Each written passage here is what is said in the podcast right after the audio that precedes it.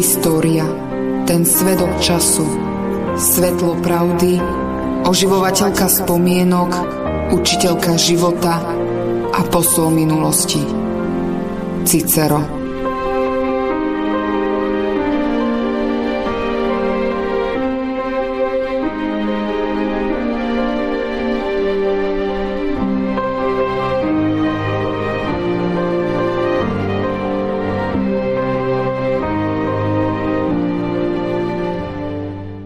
Dobrý deň, vážení poslucháči. Moje meno je Miroslav Lesičko a vítam vás v relácii Zrkadlenie. Dnes začneme trojdielný cyklus, ktorý sa bude venovať jednému z najzaších remesiel. Prostitúcii. Prostitúcia bola súčasťou každej ľudskej spoločnosti a zároveň integrálnou zložkou každého vývojového stupňa ľudských civilizačných dejín. Názov tohto remesla pochádza z latinského výrazu prostituere, čo sa dá voľne preložiť ako niečo, čo sa vystavuje, ukazuje či odhaľuje. Prostitúcia však bola spojená i s prostredím s typickým špecifickým jazykom ku ktorému patrili aj oplzlé slova. Preto by som chcel poslucháčov dôrazne upozorniť, že v tomto diele zazniejú kvôli zachovaniu čo najväčšej vierohodnosti i priame svedectva ľudí, žijúci v tej dobe, obsahujúce aj tie najhrubšie vulgarizmy. O prostitúcii časť prvá. Súčasnou optikou môžeme vnímať fenomén prostitúcie úplne jasne. Možno až jednostranne. Pohľad človeka, žijúceho staroveku, na túto prácu taký jednoznačný nebol. Sexuálne vzťahy v starom Ríme neboli obmedzené len na manželstvo. Predajná láska bola každodennou súčasťou vterajšieho života nakoľko rímska spoločnosť bola do veľkej miery ochotná tolerovať i voľnú lásku, ktorá koexistovala s manželstvom. Nášteva verejného domu sa v rímskej spoločnosti nepovažovala za niečo negatívne. A tak túto službu využívali v podstate všetci. Od otrokov až po znešení aristokratov. Avšak samotná práca v nevestinci sa považovala za niečo nemorálne. V rímskej ríši mohli služby prostitútok a prostitútov využívať aj vysoko postavení muži bez toho, aby čelili morálnemu opovrhnutiu. Pravda, pokiaľ sa takémuto rozptýleniu nevenovali príliš často. Verejná akceptácia prostitúcie bola celkom bežná a tak na odkazy a narážky na prostitúciu je rímska literatúra pomerne bohatá. Dokonca niektoré veľké nevestince vlastnil štát. Na druhej strane samotné sexuálne pracovníčky sa úcte netešili. Byť prostitútkou sa považovalo za hanebné, aj preto toto remeslo obvykle vykonávali otrokyne či bývalé otrokyne. Valent, rozkoš na predaj. Prostitúcia sa v rímskom svete vo všeobecnosti považovala za niečo hanebné. Neviestky boli spolu s hercami, hrobármi, gladiátormi či úžerníkmi považované za spodinu rímskej spoločnosti. Pochopiť svet starovekého Ríma je veľmi zložité. Preto sa nám môže javiť zo súčasného pohľadu nepochopiteľné, že na jednej strane boli gladiátori uctievaní ako superhviezdy Na druhej strane boli spoločnosťou odsunutí na okraj spoločnosti. Podobne na tom boli i prostitútky. Návšteva verejných domov sa nepovažovala za poklesok. Avšak ich činnosť sa považovala za nemorálnu. Počúvajte. Stojí to za to? Vy všetci, ktorí nechcete z daru cudzoložníkom prijať. Ako im zo všetkých strán problémy hrozia. Ako im trápenia mnohé strpčujú milostnú rozkoš. A hoď je zriedkavá, často sa ocitá v krutom nebezpečí. Ten strmhlav zo strechy musel skočiť, onen až k smrti bol bičovaný výčitkami, ten utekajúc padol na divokú bandu lupičov, ten peniazmi vykúpil si život a toho zas lotry zneúctili. Ba dokonca, komu si stalo sa, že mu chlipne mečom úd i so semeníkmi odsekli. Horácius, Satyry 1 lomeno 2, 40 až 45. Povrhovanie prostitúciou na jednej strane a bezproblémové naštevovanie verejných domov na strane druhej sa dá vysvetliť zásadou, ktorou sa riadili Rímania. A to, že všetko, čo je spojené s ľudskými potrebami, je prirodzené. Preto, ak by vám na spoločenskej hostine po vydatnom jedle vyšiel z úst hlasný zvuk spôsobený pracou žalúdka, alebo vás náhle zastihla plynatosť, nikto z prítomných by si to nevšímal. Obdobne chápali Rímania aj potrebu sexuálneho styku, ktorý bol pre ľudské telo rovnako potrebný ako uvoľnenie sa pri nadovaní. Zjednodušenie by sa dalo povedať, že ten, kto využil služby verejného domu, uskutočnil iba svoju biologickú potrebu. Ale osoba, ktorá mu to umožnila, konala nemorálne.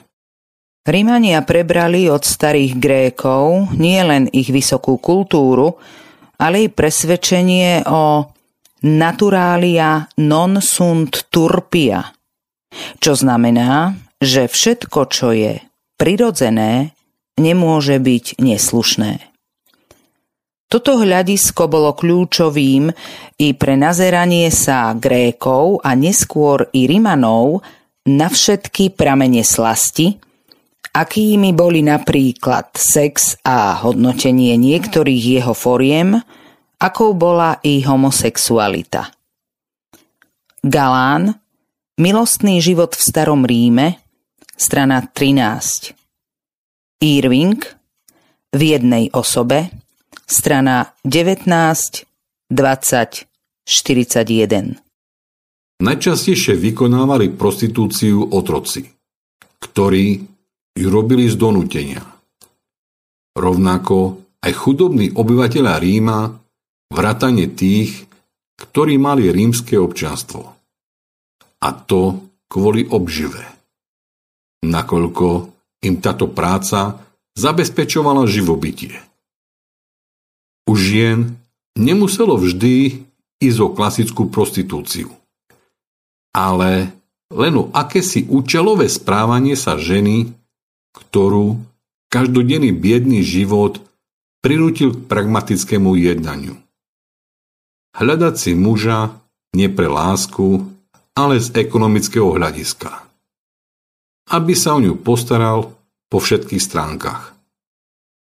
V tomto zmysle nám zanechal Lukianus zaujímavý rozhovor dvoch kamarátok, v ktorom sa jedna z nich, Glikéria, Sťažuje svojej priateľke Thais, že prišla o svojho dobre zabezpečeného priateľa, ktorý ju štedro financoval. Nakoľko jej ho prebrala jej najlepšia kamarátka. Glikera. Tajda, pamätáš sa ešte na toho akarnánskeho dôstojníka, ktorý sa najskôr držal za brotonou a potom sa zbláznil do mňa? Vieš, čo stále chodil v tom peknom plášti s červeným lemovaním, alebo si už na neho zabudla? Thais. Ale kdeže? Samozrejme, že ho poznám. Glikera. Tá potvora Gorgona, ktorá sa tvárila ako moja kamarátka, ma prekabátila a prebrala mi ho. Thais. On už za tebou nechodí? A miesto teba si vybral Gorgonu? Glikera. Žiaľ je to tak. Poriadne ma to zobralo. Thais.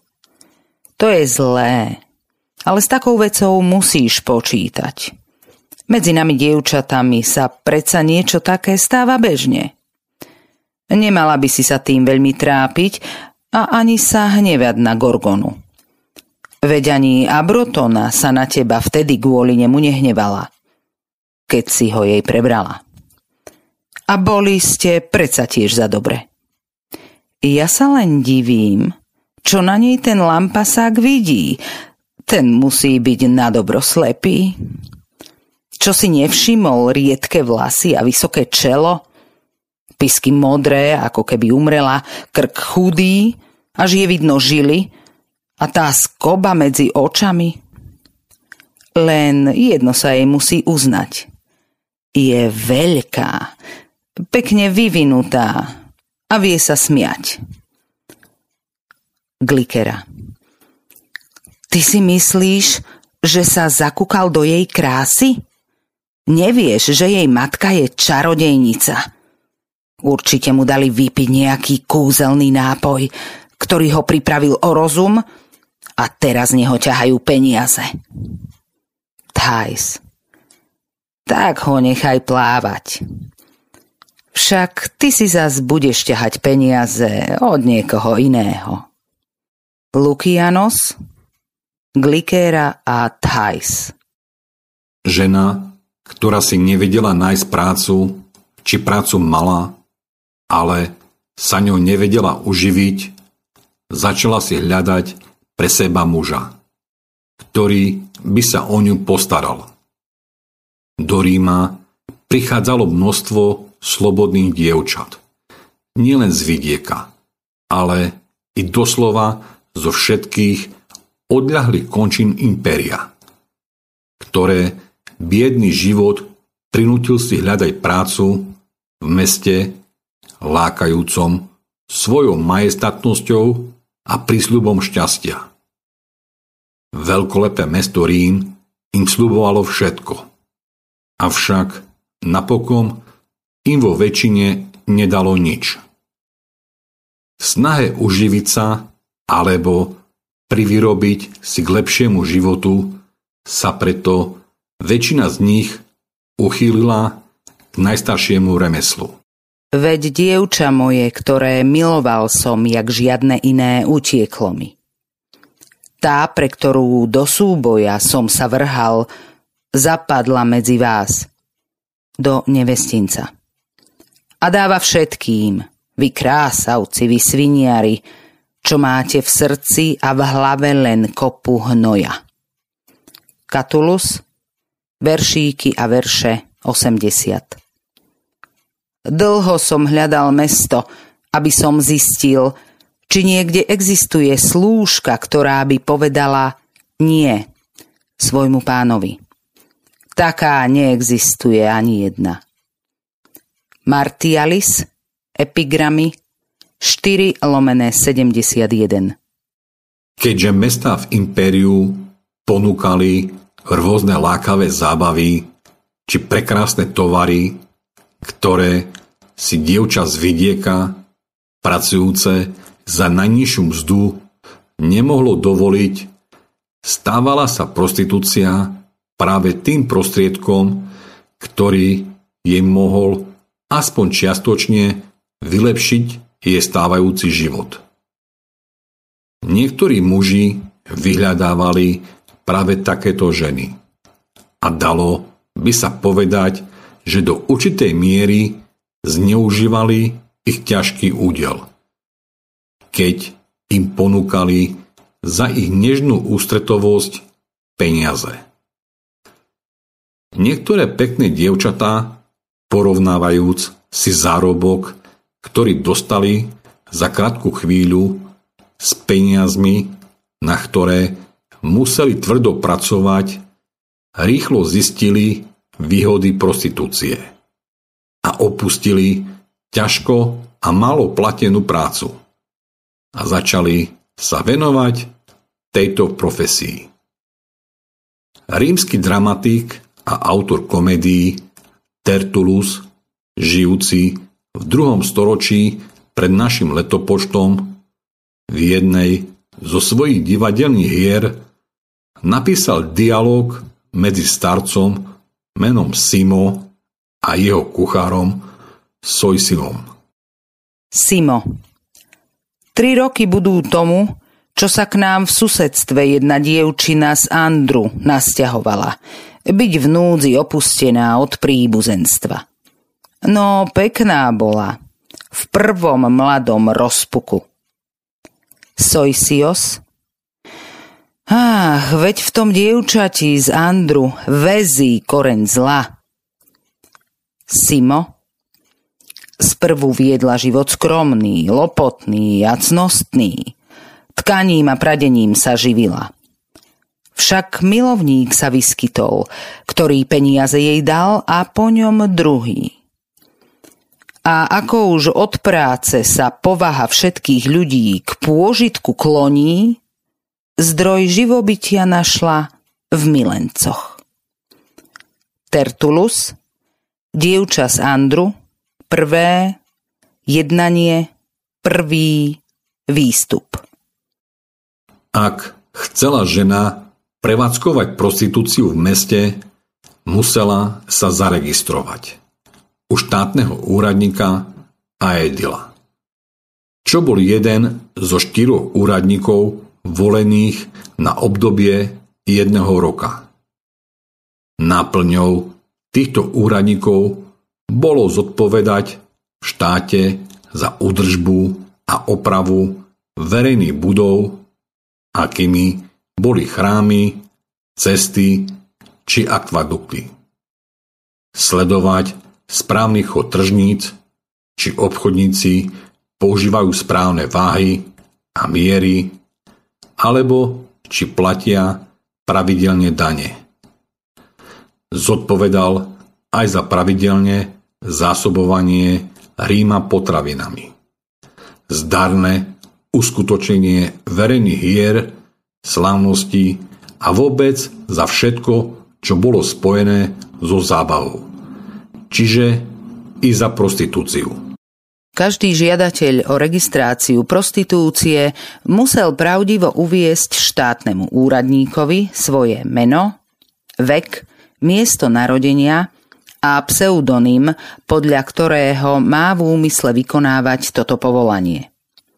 Po zaregistrovaní bol žiadateľ zaznamenaný na celý život do úradného dokumentu, z ktorého sa tento zápis už nikdy nedal vymazať. Plautus, Kartáginec Žiadateľ, ktorý sa registroval, získal licenciu na vykonávanie tohto povolania.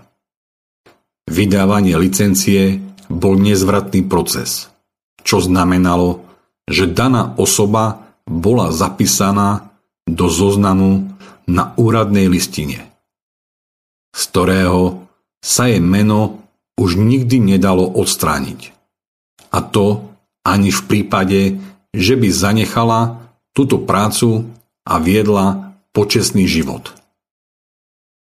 Záznam v registri sa stával pre dotyčnú osobu doživotnou stigmou jej minulosti ktorú si mohol každý občan impéria overiť na úrade. Preto sa niektorí rozumní úradníci snažili ovplyvniť najmä mladé dievčatá, ktoré mali celý život pred sebou, aby zmenili svoj názor a ustúpili od zámeru registrovať sa ako prostitútka. v prípade, že si takáto žena chcela nájsť do budúcna partnera, s ktorým by si chcela založiť rodinu, stával sa takýto záznam veľkou prekážkou. Považovaný za neprekonateľnú bariéru pre úctihodnosť jej potenciálneho muža a jeho rodinu. Ženy, ktoré sa zaregistrovali do zoznamu ako prostitútka, sa dostali do stavu infamia, čo bolo v rímskom práve označenie pre človeka zbaveného cti, vážnosti a základných občianských práv, teda bezcenného. Infamia sa delila na sprostredkovanú, infamia mediata a bezprostrednú infamia immediata. Táto nastala i hneď po spáchaní určitého činu, akými boli napríklad bigamia, falšovanie peňazí, neplatenie daní či insolventnosť. Ale infamia sa mohla uplatniť i na hercov, gladiátorov a prostitútky kvôli ich výkonu povolania – čo znamenalo, že podľa práva stratila táto osoba základné občianské práva. V praxi to znamenalo, že nemohla svedčiť na súde alebo sa vydať za slobodného rímskeho občana. Na žiadosť úradov bola nútená nosiť na verejnosti na svojom oblečení červený pás zdvihnutý k hrudi nazývaný mamilare – kvôli rozlíšeniu sa od ostatných ctihodných občanov. Rímske právo poznalo i pojem infamia facti, čo bolo v rímskej jurisdikcii označenie pre ľudí, ktorí viedli hanebný a neprípustný život založený na príživníctve, podvodníctve, gamblerstve, čím robili hambu nielen svojej rodine, ale i spoločnosti. Edwards, nevyslovované profesie, verejné vystupovanie a prostitúcia v starovekom Ríme, strana 66, Kincel, Skřejpek, Rímske právo, strana 78, 79. Hoci sa to môže zdať pre súčasníka nie celkom uveriteľné, vzhľadom na to, čo všetko sa rozpráva o starom Ríme, všeobecne sa v spoločnosti presadzovala idea mravného správania sa. V starovekej latinčine dokonca existoval i výraz turpido, označujúci človeka, ktorý sa svojim nehanebným a nemorálnym správaním deklasoval do takej miery, že bol úplne vyčlenený zo svojej sociálnej skupiny, ktorú tvorili priatelia či susedia, ale aj vlastná rodina, ktorá s ním už nechcela mať nič spoločného. Takto označený človek bol vystavený celospoločenskej hambe – a svoju situáciu riešil odsťahovaním sa z mestskej štvrti alebo i z mesta. Tam, kde ho nikto nepoznal. Kde mohol svoj život začať od znova. Pomenovanie Turpido mohol dostať aj človek, ktorý sa venoval prostitúcii. Pre mnohých rímskych intelektuálov a spisovateľov predstavovala prostitúcia najponižujúcejšiu formu existencie, akú si žena mohla predstaviť. V ich očiach predstavovala táto činnosť hlbinu nečistoty, spojenú so špinou, čo ešte viac umocňovalo jej nízku hodnosť. Halet, Skinner, Rímska sexualita, strana 82 Vieš, Aufilena, si dobré dievča a kľudne si vezmi od milenca za svoje služby dar. Ale ty len sľubuješ a nedáš nič. ty kurva. Nedať a len brať je nešvár nad nešvárom. Tá, čo je čestná, dá a cnostná nesľubuje. Lebo dať si zaplatiť za povoľnosť k nežným hrám a potom ma podviesť, fuj. To nedokáže ani štetka, čo sa na rohu opiera o svoj obchod. Katulus veršíky a verše 58. Strach z hamby v očiach svojej komunity, strata občianských práv a v podstate nemožnosť sa po ukončení tejto činnosti vydať alebo zaradiť sa do slušnej spoločnosti bola dôvodom, prečo sa veľa žien nedalo zapísať do štátneho registra. A túto prácu vykonávalo bez registrácie. Takéto konanie sa však považovalo za nelegálnu prostitúciu a v rímskom práve bolo definované ako trestný čin. Ak bola neregistrovaná neviestka prichytená pri výkone tejto profesie po prvýkrát, dostalo sa jej dôrazného upozornenia. S tým, aby sa okamžite dala zaregistrovať. Nakoľko štátu neodvádzala dane. Pri druhom prichytení už úrady neboli také zhovievavé a takáto žena bola odsudená za nelegálnu činnosť a potrestaná tvrdým trestom bičovania a vyhnania z mesta. Aj napriek tvrdým trestom tvorilo nelegálnu prostitúciu v meste asi polovica týchto pracovníčok. Niektoré neregistrované pracovníčky boli nazývané puela, čo bol synonymum pre smilnú priateľku. Boli to atraktívne dievčatá, ktoré si vydržiavali bohatí a vplyvní Rímania, ktorí nad nimi držali ochranu ruku pred úradmi.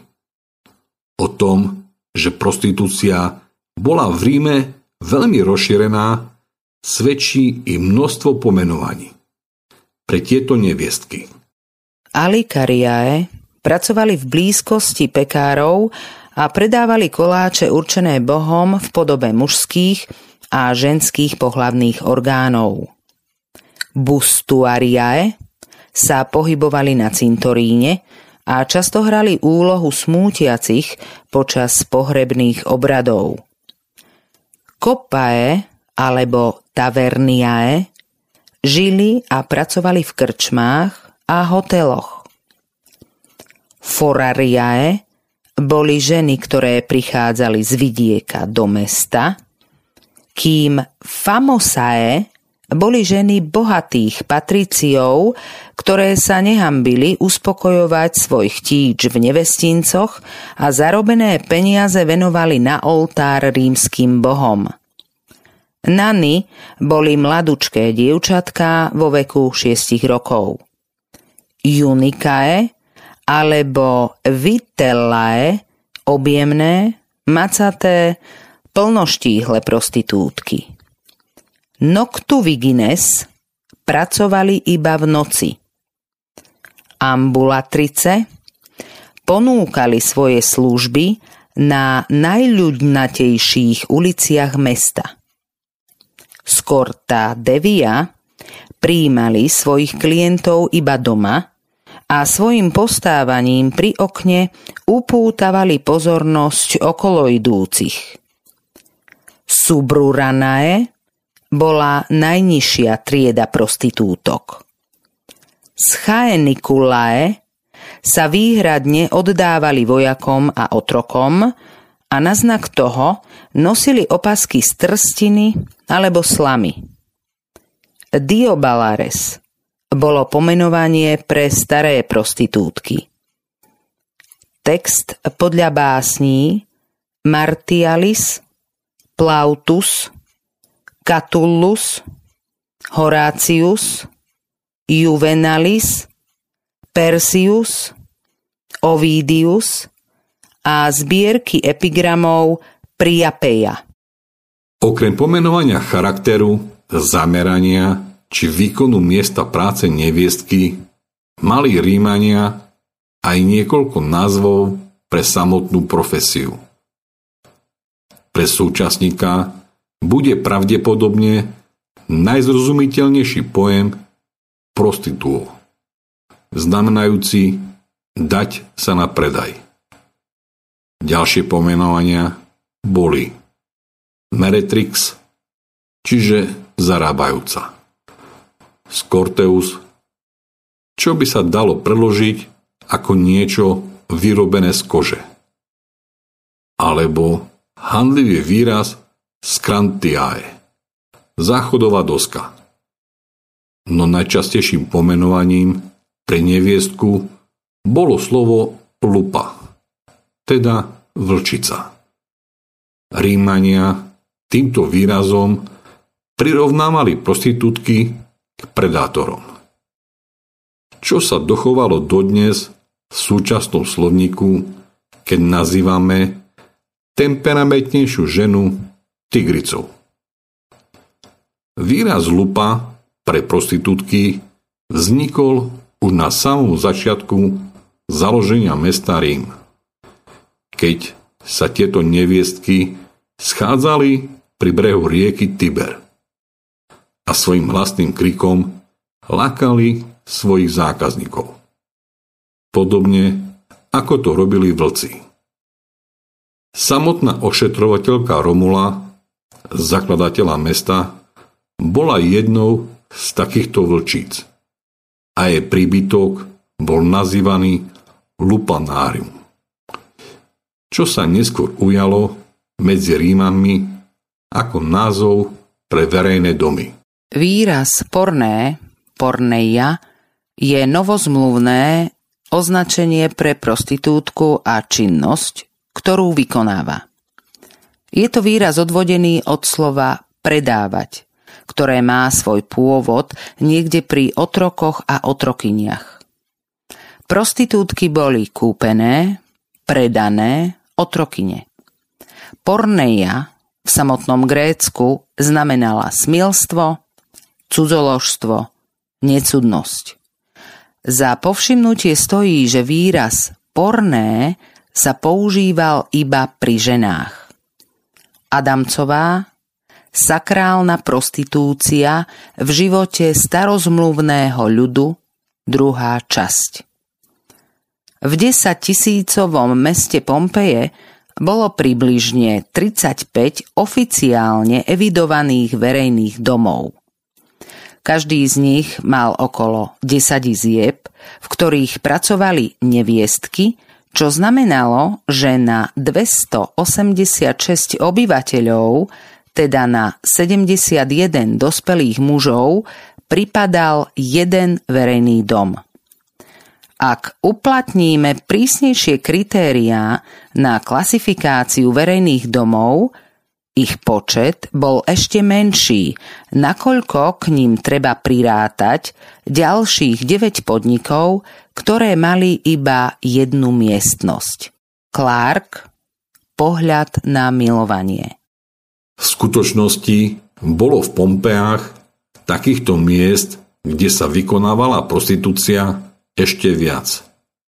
Nakoľko ju prevádzkovateľia skrývali pred úradmi aby nemuseli platiť dane. Každý obyvateľ či návštevník rímskeho impéria sa mohol s touto činnosťou stretnúť ako pocestný pozdĺž ciest, či v pohostinstvách, kde mu bola pri jedle a víne ponúknutá aj táto služba. Majiteľ takéhoto hostinca mal zvyčajne k dispozícii približne tri otrokyne, ktoré spolu s prenajmom izby ponúkal klientom. V meste bolo pre chudobných ľudí, otrokov, námorníkov či vojakov k dispozícii množstvo lacných, celkom jednoducho zariadených nevestincov. Najrozšírenejšou štvrťou v Ríme, kde sa nachádzali verejné domy, bola Subarra. Obývaná plebejcami alebo miesto, cez ktoré ste museli prejsť, ak ste išli na štadión Circus Maximus. Cyprianus o divadle 5. Najviac nevestincov sa nachádzalo v druhom rímskom obvode, vo štvrti Subarra, medzi vrchmi Kaelian a Esquiline. Podľa Juvenala a ďalších autorov bolo najviac verejných domov na Via Patricii vedľa štadióna Circus Maximus a na okraji mesta. Vo všeobecnosti možno usúdiť, že sa tieto verejné domy nachádzali v každom väčšom provinčnom meste. Bloch, pôvod syfilisu 2, strana 652. V Ríme existovalo niekoľko mestských častí, ktoré boli známe tým, že sa tam prevádzkuje prostitúcia. Najznámejšou štvrťou bola Subaru, ktorá mala v rámci mesta dobrú polohu. Nakoľko sa tu nachádzali štátne inštitúcie, ktoré naštevovalo množstvo ľudí a rôzne prevádzky, ktoré lákali svojou jedinečnosťou ostatných obyvateľov mesta. Takou bola veľká tržnica Marcelum Magnum. Štvrtí Subaru bolo i množstvo kamenných obchodov so spotrebným a užitkovým tovarom. Z celého dovtedy známeho sveta a rôznych služieb, ako hostince, veštiarne, kaderníctva, holictva či akési salóny krásy, kde sa robila pedikúra, depilácia či masáže. No najmä sa tu nachádzali veľké armádne kasárne, v ktorých bolo zhromaždených množstvo žoldnerských vojakov, dlhodobo odlučených od svojich rodín. Nájsť verejný dom v meste nebolo náročné – ani pre cudzinca, ktorý ho naštevil prvýkrát. Stačilo prísť do štvrte, ktorá mala povesť, že sa v nej zdržujú ľahké ženy a orientovať sa podľa šipky v podobe falického symbolu, vytesaného buď priamo do kameňa stien domov alebo do chodníkov. Ľudia v starom Ríme boli diskrétni. Preto vchodové dvere do lupinária, nevestinca, boli na rohu medzi dvoma malými uličkami. Gaston de Persini, najnavštevovanejší verejný dom, je v Pompejach. Do izieb prostitútok sa dalo dostať priamo z ulice, alebo, ak sa nachádzali na prvom poschodí, cez vonkajšie schodisko. Niekedy miestnosť od ulice oddeľoval len záves. Martialis, epigramy 1 lomeno 34,5 11 lomeno 45 Videl som niektorých mužov, ako sa nenápadne zakrádajú medzi radmi tabúľ s menami nahých prostitútok. Juvenalis, satyry 7. Legálne nevestince pre nižšiu triedu sú mimoriadne znečistené a s nepríjemným zápachom s plameňou lámp, ako aj ostatných pachov, ktoré sú spojené s týmito zle vetranými miestnosťami. Horácius, satyry, 1 lomeno 2,30 Nevestinec bol zariadený malými izbičkami, pomaľovanými erotickými freskami. V nich bola jedna úzka kamenná posteľ, na vrchu prikrytá matracom. Celá miestnosť bola často špinavá a zadimená od lampášov. Juvenalis, Satyry, 6 lomeno 118, 6 lomeno 330. Lasnejšie lupanárium malo jedno alebo dve poschodia. Nachádzalo sa v bočných uliciach mesta, kam mohol zákazník v tajnosti prejsť úzkými dverami. V takomto dome bola malá vináreň a zvyčajne 5 malých samostatných tmavých izieb. V izbách bolo malé okno kvôli svetlu a jedna kamenná postel s madracom. Izby boli od hlavnej miestnosti oddelené závesom kvôli súkromiu zákazníka. Na stenách boli namaľované obscenné obrazy, ktoré mali nielen stimulovať zákazníka, ale upozorniť aj na určité danosti, ktorý vyniká tá ktorá pracovníčka. V nevestinci sa nachádzal aj jeden záchod a po celom dome sa rozplýval nepríjemný zápach z oliových lamp.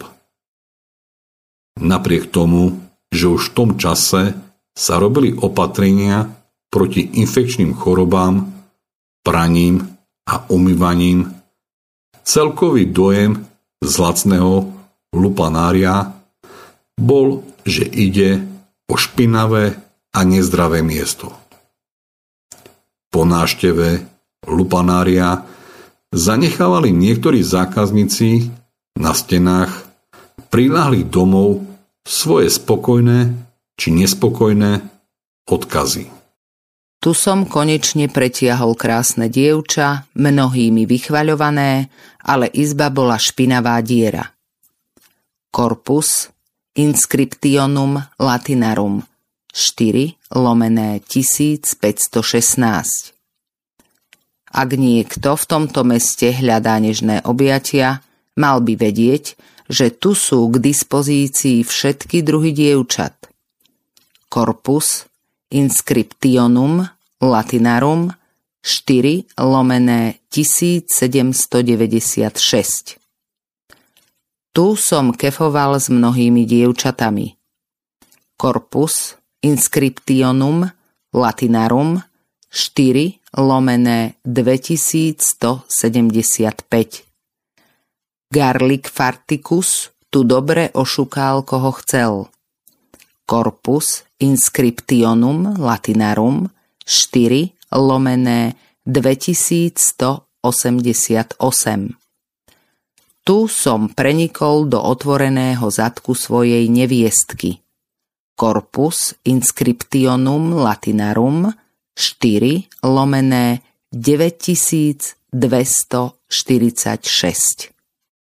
Verejné domy rôznej kvalite sa nachádzali v každom meste impéria. Preto záležalo iba na klientovi a jeho solvetnosti, akú úroveň a kvalitu nevestinca si vyberie. Úroveň dražších nevestincov pre klientov, ktorí si boli ochotní priplatiť, vyzerala samozrejme úplne inak ako lacné lupanária. Priestory týchto zariadení boli oveľa väčšie a krajšie.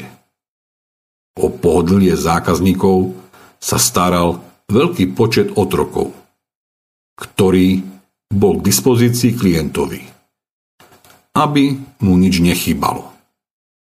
Vyššej cene za túto službu zodpovedala i kvalita ponúkaných pracovníčok, ako aj ich umenie a zručnosť.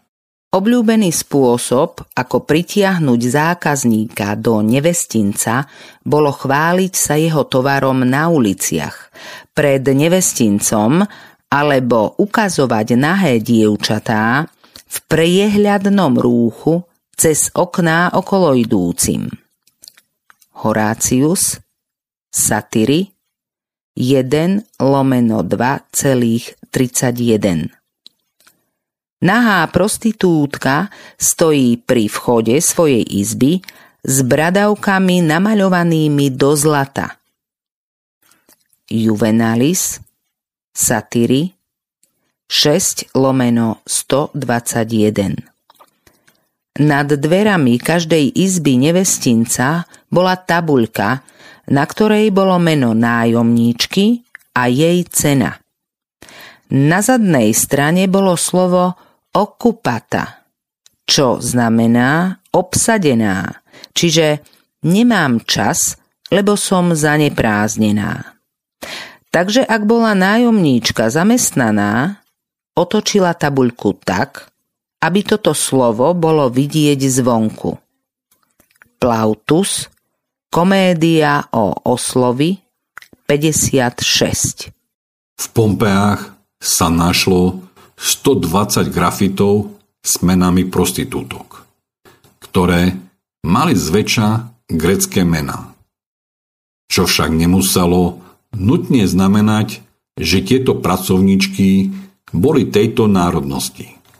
Ale že skôr išlo o akýsi reklamný trik. Grécké meno prostitútky malo vyvolať u klienta väčšiu erotickú zmyselnosť nakoľko mali Gréci u Rímanov poves chlipníkov.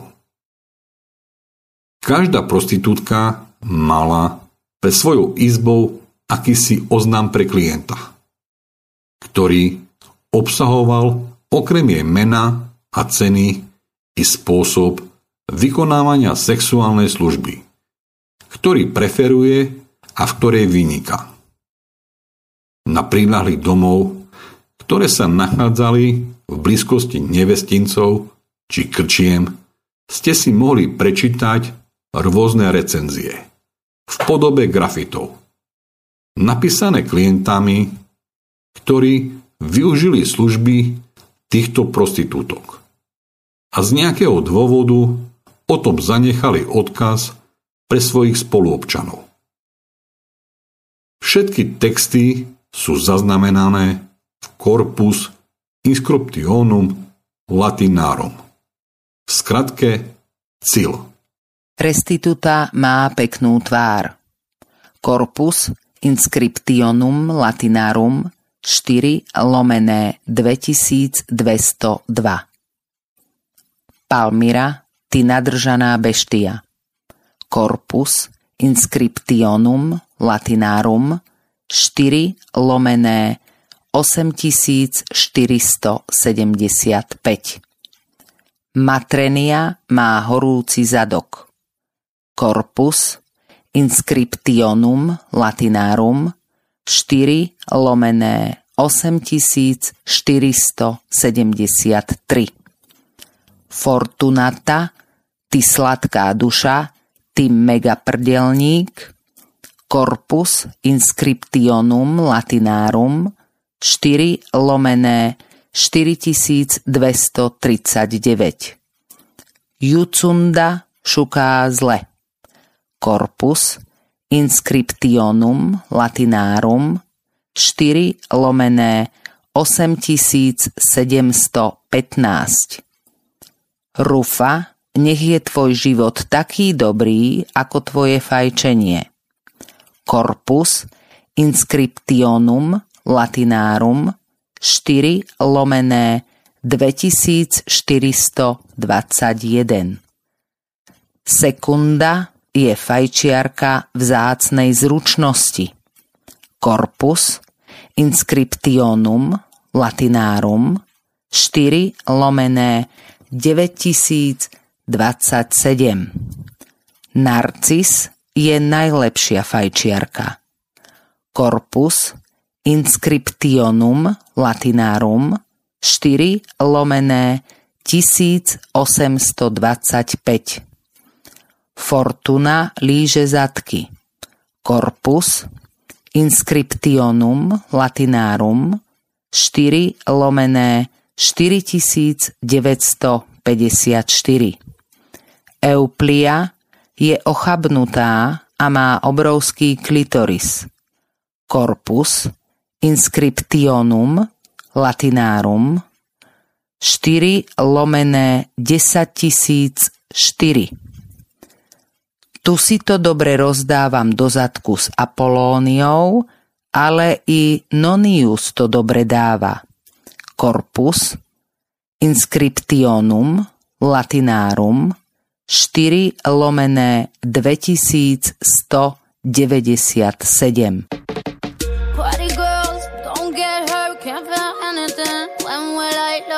I push it down, push it down. Good time call, phone's blowing up. Ring on my doorbell, I feel the love, I feel the love. One, two, three, one, two, three, drink. One, two, three, one, two, three, drink. One, two, three, one, two, three, drink. Back till I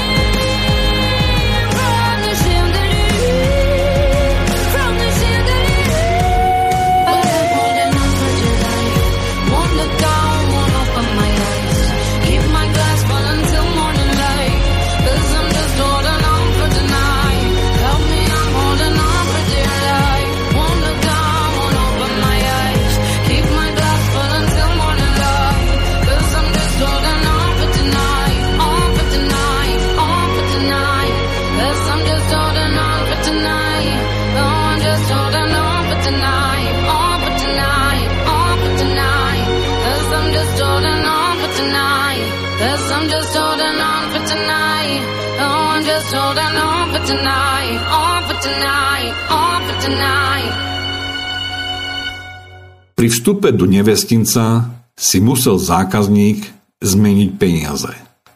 Nakoľko sa platba za službu vo verejnom dome uskutočňovala špeciálnymi mincami, nazývanými spintry, ktoré sa vyrábali z bronzu alebo z liatiny mosadze.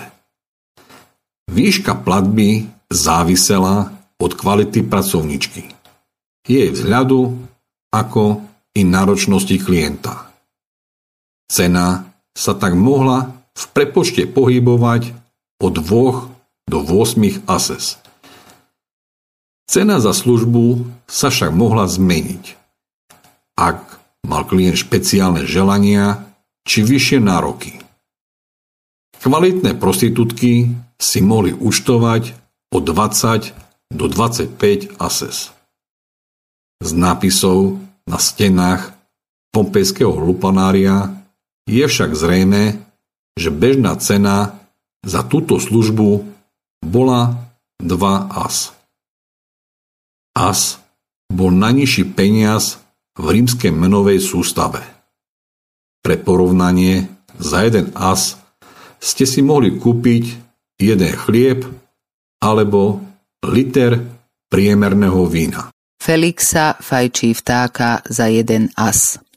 Corpus inscriptionum latinarum 4 lomené 5408. Lais vicúri za 2 ases. Corpus inscriptionum latinarum 4 lomené 1969. Ak si chce niekto dobre zaskrutkovať, nech vyhľadá Atilu, ktorá stojí 4 sestercie. Corpus inscriptionum latinarum 4 lomené 1751. Felikla, otrokyňa narodená v domácnosti, stojí 2 ases corpus inscriptionum latinarum 4 lomené 4023. Menander má pekné mravy, stojí 2 ases. Corpus inscriptionum latinarum 4 lomené 4024. Otrokyňa Sucesa, ktorá sa narodila v tomto dome, má pekné mravy, a stojí 5 ases. Corpus inscriptionum latinarum 4 lomené 4025. Afilia stojí 2,5 ases. Corpus inscriptionum latinarum 4 lomené 7764. Atiche si odo mňa vypýtala 16 ases a obdarená Fortunata 23 ases. Gaston de Persini, najnavštevovanejší verejný dom je v Pompejach. Tento posledný nápis, ktorý zanechal na stene jedného domu nahnevaný návštevník, si súčasní historici vysvetľujú tak, že tieto neviestky mohli mať povesť vysoko odborných pracovníčok. A preto si mohli žiadať od klienta také veľké finančné čiastky. Alebo, čo je oveľa pravdepodobnejšie, že sa tieto ženy chceli len jednoducho elegantne zbaviť otravného chlapa. Tým, že od neho pýtali neprimerane veľkú sumu peňazí. Dôvodom mohli byť jeho želania, ktoré považovali pracovničky za tak zvrhlé, že s ním nechceli nič mať. Alebo mohlo ísť o úplne prozaický dôvod, akým bola hygiena. Ty, Rufus, Nečuduj sa, že ženy netúžia pod tebou roztiahnuť pár nežných stehienok. Hoď im sľubuješ dať úplne nové šaty, alebo parádny, trblietavý prsteň. To, čo sa povráva, že sa ti v podpazuší uhniezdila smradľavá koza, sotva ťa oblaží. A z toho majú strach, s takýmto zvieraťom nechcú dievčatá spať. To sa vie, človeče. Veď je to nepriateľ všetkých nosov. Zabi ho, inak ti hlupák každá hneď utečie. Katulus Veršíky a verše 78 Ty s tvojim prekliatým jazykom môžeš iba pucovať staré topánky alebo zadnice. Keby si chcel vedieť, ty smraďoch, jedno tvoje zívnutie zabije každého. Je úplne rovnaké očuchávať a Emiliovi zadok alebo papuľu, aby ste vedeli. Spredu i zozadu je rovnako odpudivý, ba isté prednosti by som priznal prdeli. Je totiž bez zubá. Ústa má ako pahýľ, ďasná ako rebrinák na poli rozpadnutý. A keď sa zaškerí, fuj do šľaka. V jeho tvári sa zadok močiacej oslice zrkadlí. Tenže ich obšťastnil habadej, tento fešák, ten by mohol umulíc poháňať žarnou. Toho keby niektorá poboskala, je to rovnaké, ako by olízala holú riť oslovy. Katulus, veršíky a verše 84 Neviem, čím to je, že píšeš toľkým dievčatám Faustus. Ale viem, že žiadne dievča ti nikdy neodpíše. Martialis, epigramy 11 lomené 64 S prostitúciou a sexualitou bol spojený i špecifický jazyk, ktorý sa vyznačoval množstvom oplzlých slov a zvratov. Tento vulgárny slovník však nebol domenou iba nižšej triedy. Ako by sme si to mohli myslieť vo veľkej miere bol rozšírený i v strednej triede a vyšších kruhov, nevynímajúc príslušníkov aristokratických rodov. Opozlý slovník bol prirodzene najviac rozšírený a používaný v podsvetí. Medzi pochybnými živlami a v kriminálnom prostredí, kde sa odohrávala i nelegálna prostitúcia. V týchto komunitách vznikol svojrázný jazyk, ktorý prebral všetky básnické vulgarizmy a obohatil ich o nové slovné zvraty, typické pre túto societu.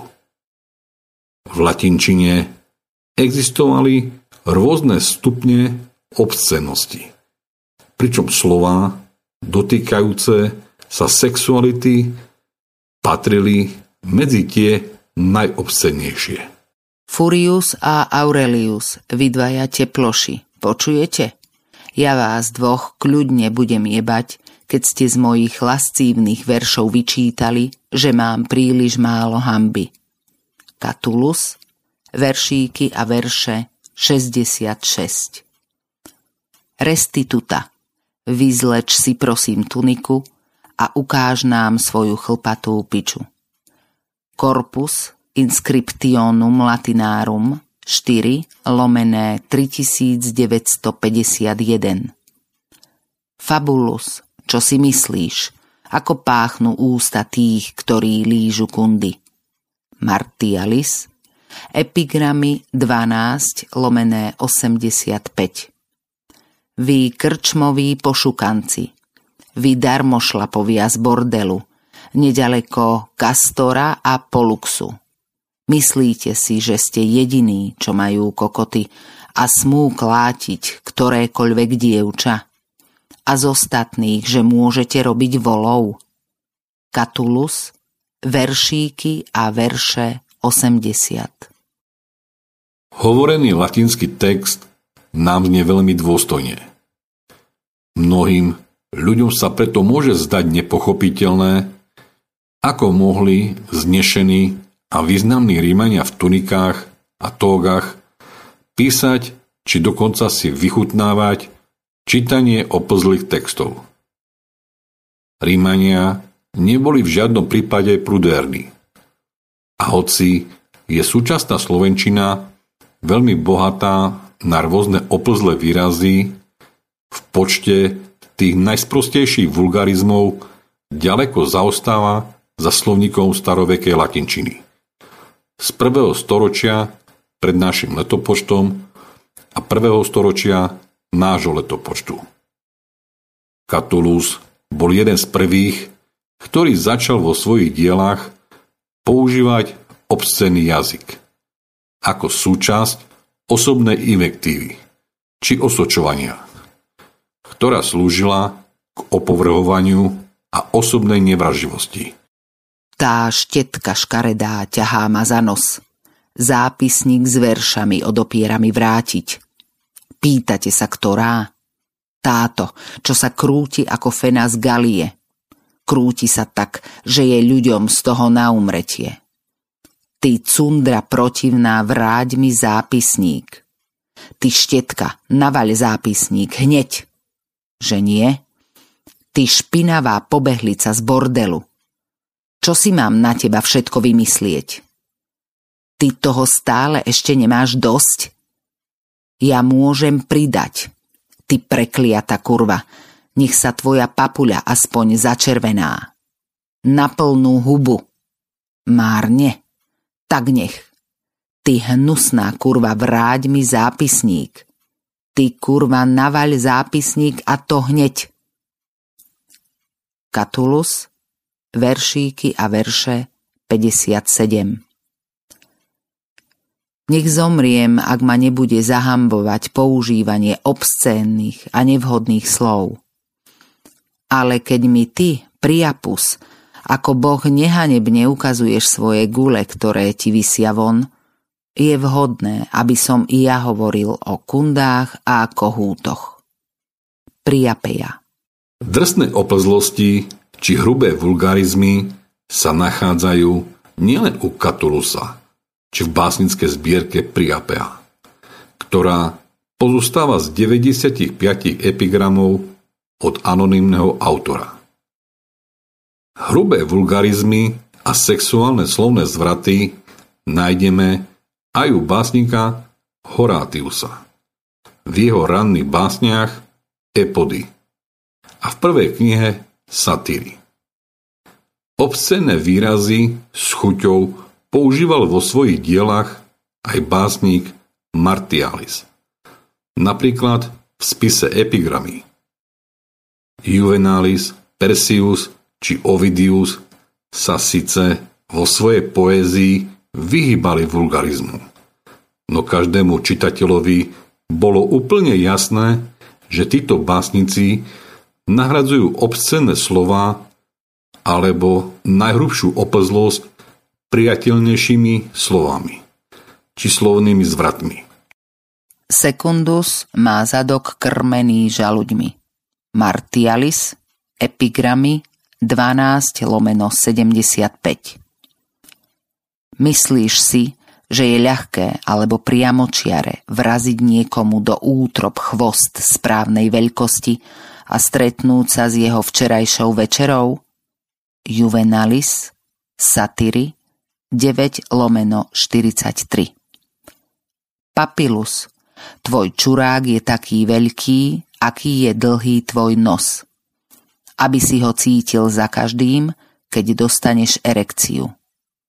Martialis, epigramy, 6 lomeno 36 ktoré dievča chce údery môjho opuchnutého chvosta. Horácius, Satyry, 2 lomené 7 Chrestus, tvoje depilované gule vyzerajú ako krk supa. Martialis, epigramy, 9 lomeno 27 Ak ma niektorá žena, muž alebo chlapec okradne, tak prvá mi poskytne svoju kundu, druhý hlavu a tretí zadok. Priapeja 22 Oplzlý slovník bol iba jedným z prostriedkov, ktorým Rímania vyjadrovali svoj postoj k sexualite. Bohatí a vplyvní Rímania mali na stenách svojich luxusných domoch namaľované nielen mytologické výjavy, ale i realisticky zobrazené pornografické scény. Pri nášteve takéhoto domu si nemol host nevšimnúť rôzne bizarné sošky, znázorňujúce mužskú postavu s nadprímerným prirodzením, alebo vystavené súsošia s realistickými detailami milostných polvoch. Sexuálnu symboliku, najmä tú zobrazujúcu mužské prirodzenie, ste mohli dokonca nájsť aj na jedalenskom servise a príboroch. S pornografickými prejavmi sa Rímania bežne stretávali aj vo verejnom priestore, vo forme fresiek, nastených malieb či grafitov, napisov na rôznych budovách. Moja milá, môj život, zahrajme sa aspoň na chvíľu, predstavme si, že táto postel je pole a ja som tvoj kôň. Corpus inscriptionum latinarum 4 lomené 1781 Unavený tisíckami polôch prosil som ju, nech do nej môžem vôjsť ako do chlapca. Ovidius, text podľa Irving, v jednej osobe, strana 41. S chlpatou kundou sa šuká o mnoho lepšie ako s hladkou. Jednak udržuje teplo a zároveň kefuje kohúta. Corpus Inscriptionum Latinarum 4 lomené 1830 Bolo by však milné domieva sa, že takýto Expresívny slovník používali všetci Rímania. Veľmi častým spôsobom, ako sa Rímania vyhýbali vulgárnym slovám, napríklad pri písaní listu, bolo jednoducho ich vynechať, alebo ich nahradiť miernejším výrazom alebo metaforou. Cicero sa v jednom liste zmienuje svojmu priateľovi o množstve obscených slov, bez toho, aby ich skutočne pomenoval. Zdá sa, že Cicero reagoval na list od svojho priateľa Paetusa, ktorý použil vo svojom liste filozofovi, ktorý sa žiaľ nedochoval, práve takéto slova, čo Cicera nepotešilo aj keď Cicero vo svojej odpovedi chváli Paetusa za jeho úprimnosť, o ktorej hovorí, že je v súlade so stoickým učením, zároveň namieta zbytočné používanie vulgárnych slov, ktoré je možno nahradiť priateľným eufemizmom. A že on sám preferuje skromnosť v takýchto vyjadreniach. Keď povieme traja naraz, nehovoríme nič hanebné, ale keď povieme dvaja naraz, je to obscénne. V samotnom slove nie je nič neslušné, no pre Grékov to neslušné je. Keďže viem grécky, používam toto slovo v latinskom texte v zmysle gréčtiny. Cicero listy 9 lomeno 22. Cicero v liste svojmu priateľovi píše, že jedno slovo v jednom jazyku môže znieť neškodne, ale v druhom jazyku môže znieť hrubo. Ako napríklad latinské slovo biny, čo znamená dva. Ale pre bilingválnych ľudí to znie ako binei, čo znamená hrubý výraz pre súlož, mať sex či sodomu.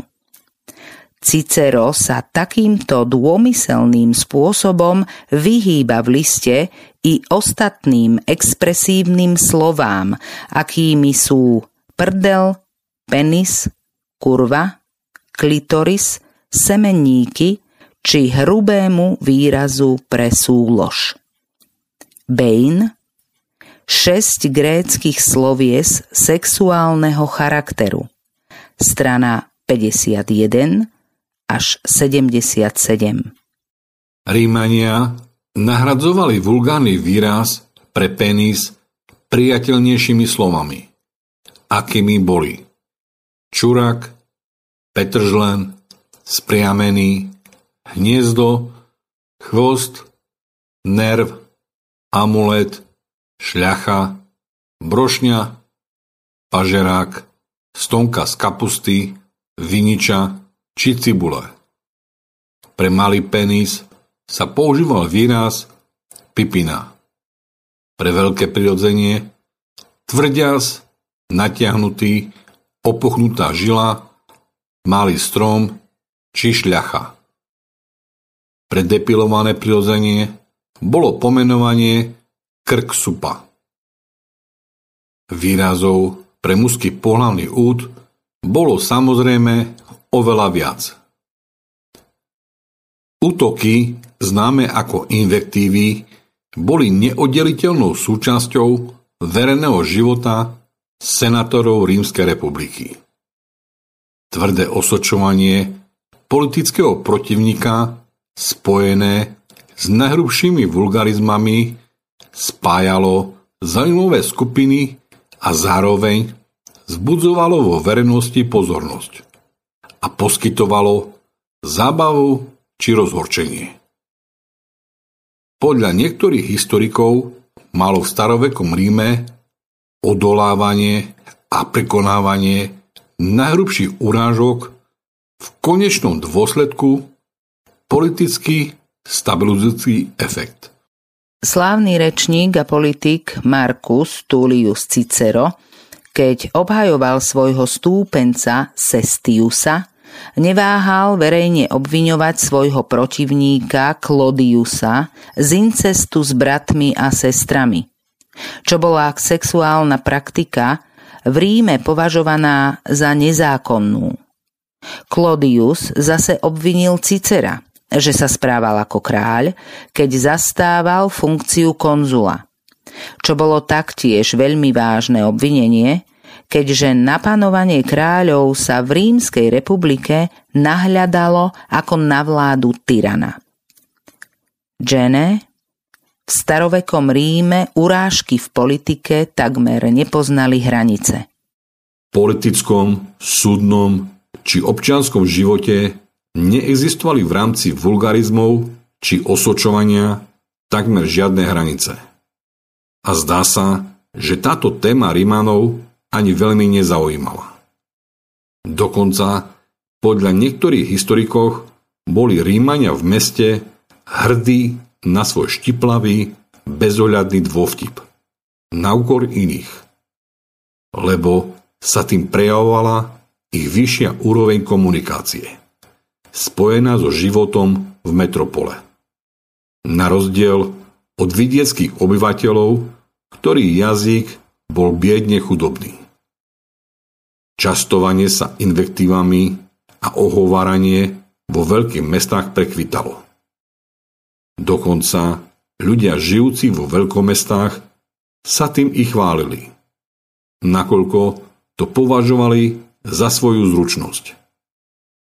Avšak žiadna z dotknutých strán nebrala tieto invektívy osobne a vždy vedeli bez problémov spolupracovať pomáhať si a udržiavať normálne spoločenské kontakty.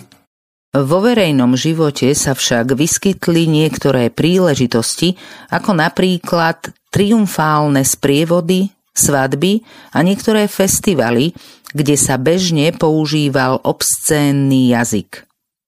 Ich účel mal pravdepodobne dvojaký účel. Poprvé odvrátiť zlo alebo potenciálnu závisť bohov a po druhé podporiť plodnosť. Adams, sexuálny slovník latinčiny, strana 4 až 6. Sexuálna symbolika a verbálna oplzlosť mala v antickej kultúre zvláštne miesto.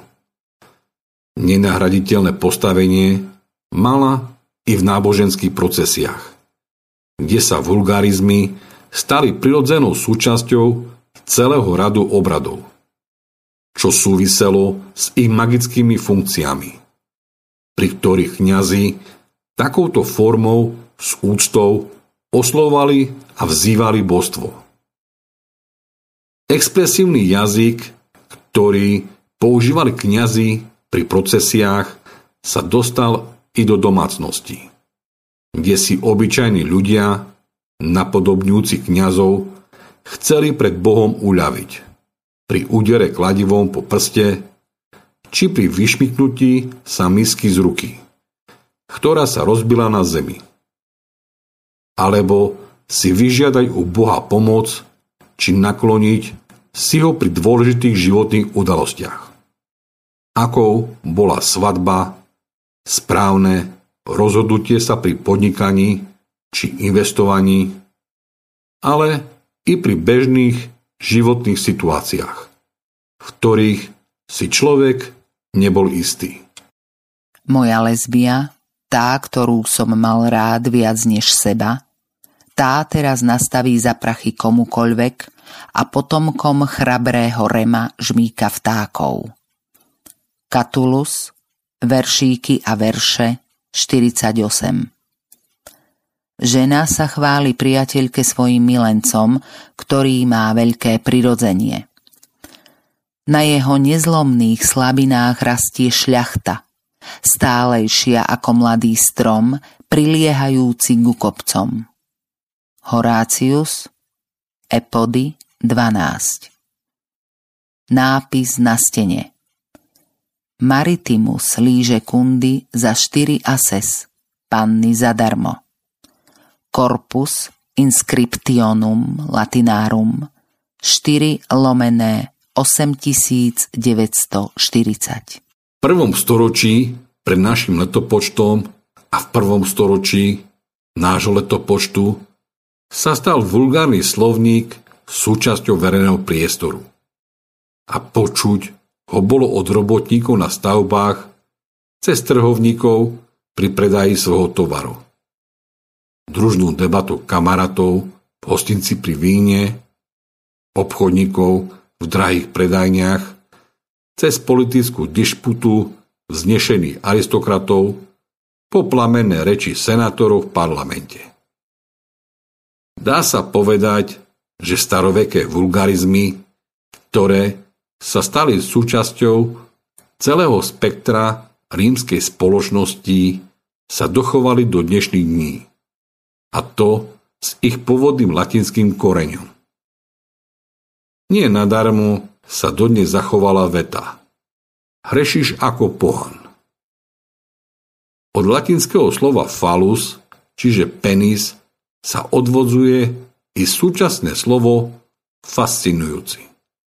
Dodnes sa nám dochovalo i neverbálne označenie pre pohľavný akt – vulum ktorý Rímania znázorňovali vo forme vyčnievajúceho palca medzi ukazovakom a prostredníkom. Čo sa v súčasnosti používa ako výraz pre zápor. Odmietnutie niečoho, čiže nepodvolenie sa. Ľudovo povedané figa borová.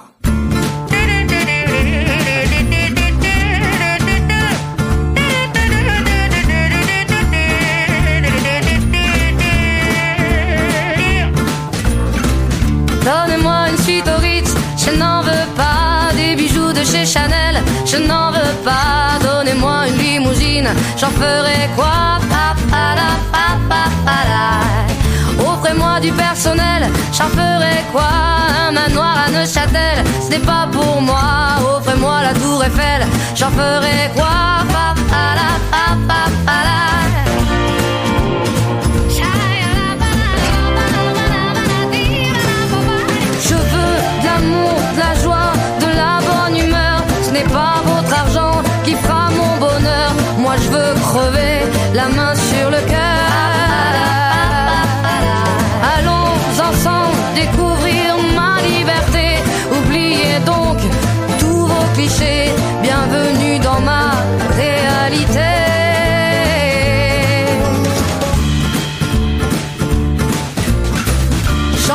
De bonnes manières c'est trop pour moi. Moi je mange avec les mains et je suis comme ça. Je parle fort et je suis France. Excusez-moi.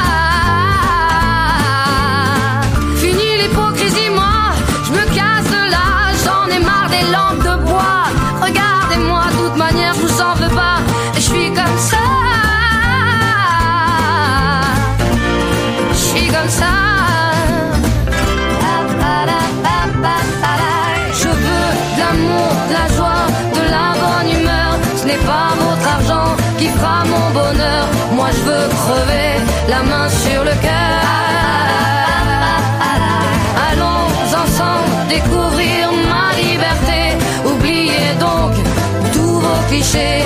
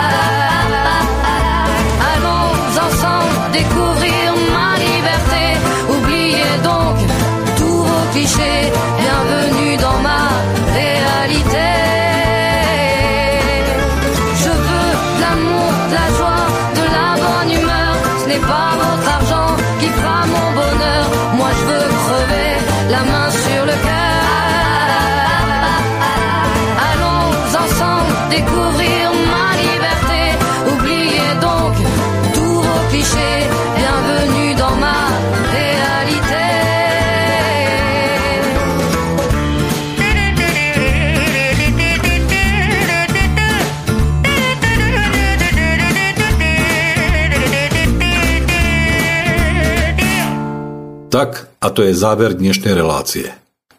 Na budúce sa stretíme pri ďalšom pokračovaní cyklu o prostitúcii, kde sa pozrieme na tento fenomén z rôznych sociálnych pohľadov. S prianím veľa zmysluplných dní vo vašom živote sa lúči Miroslav Lesičko.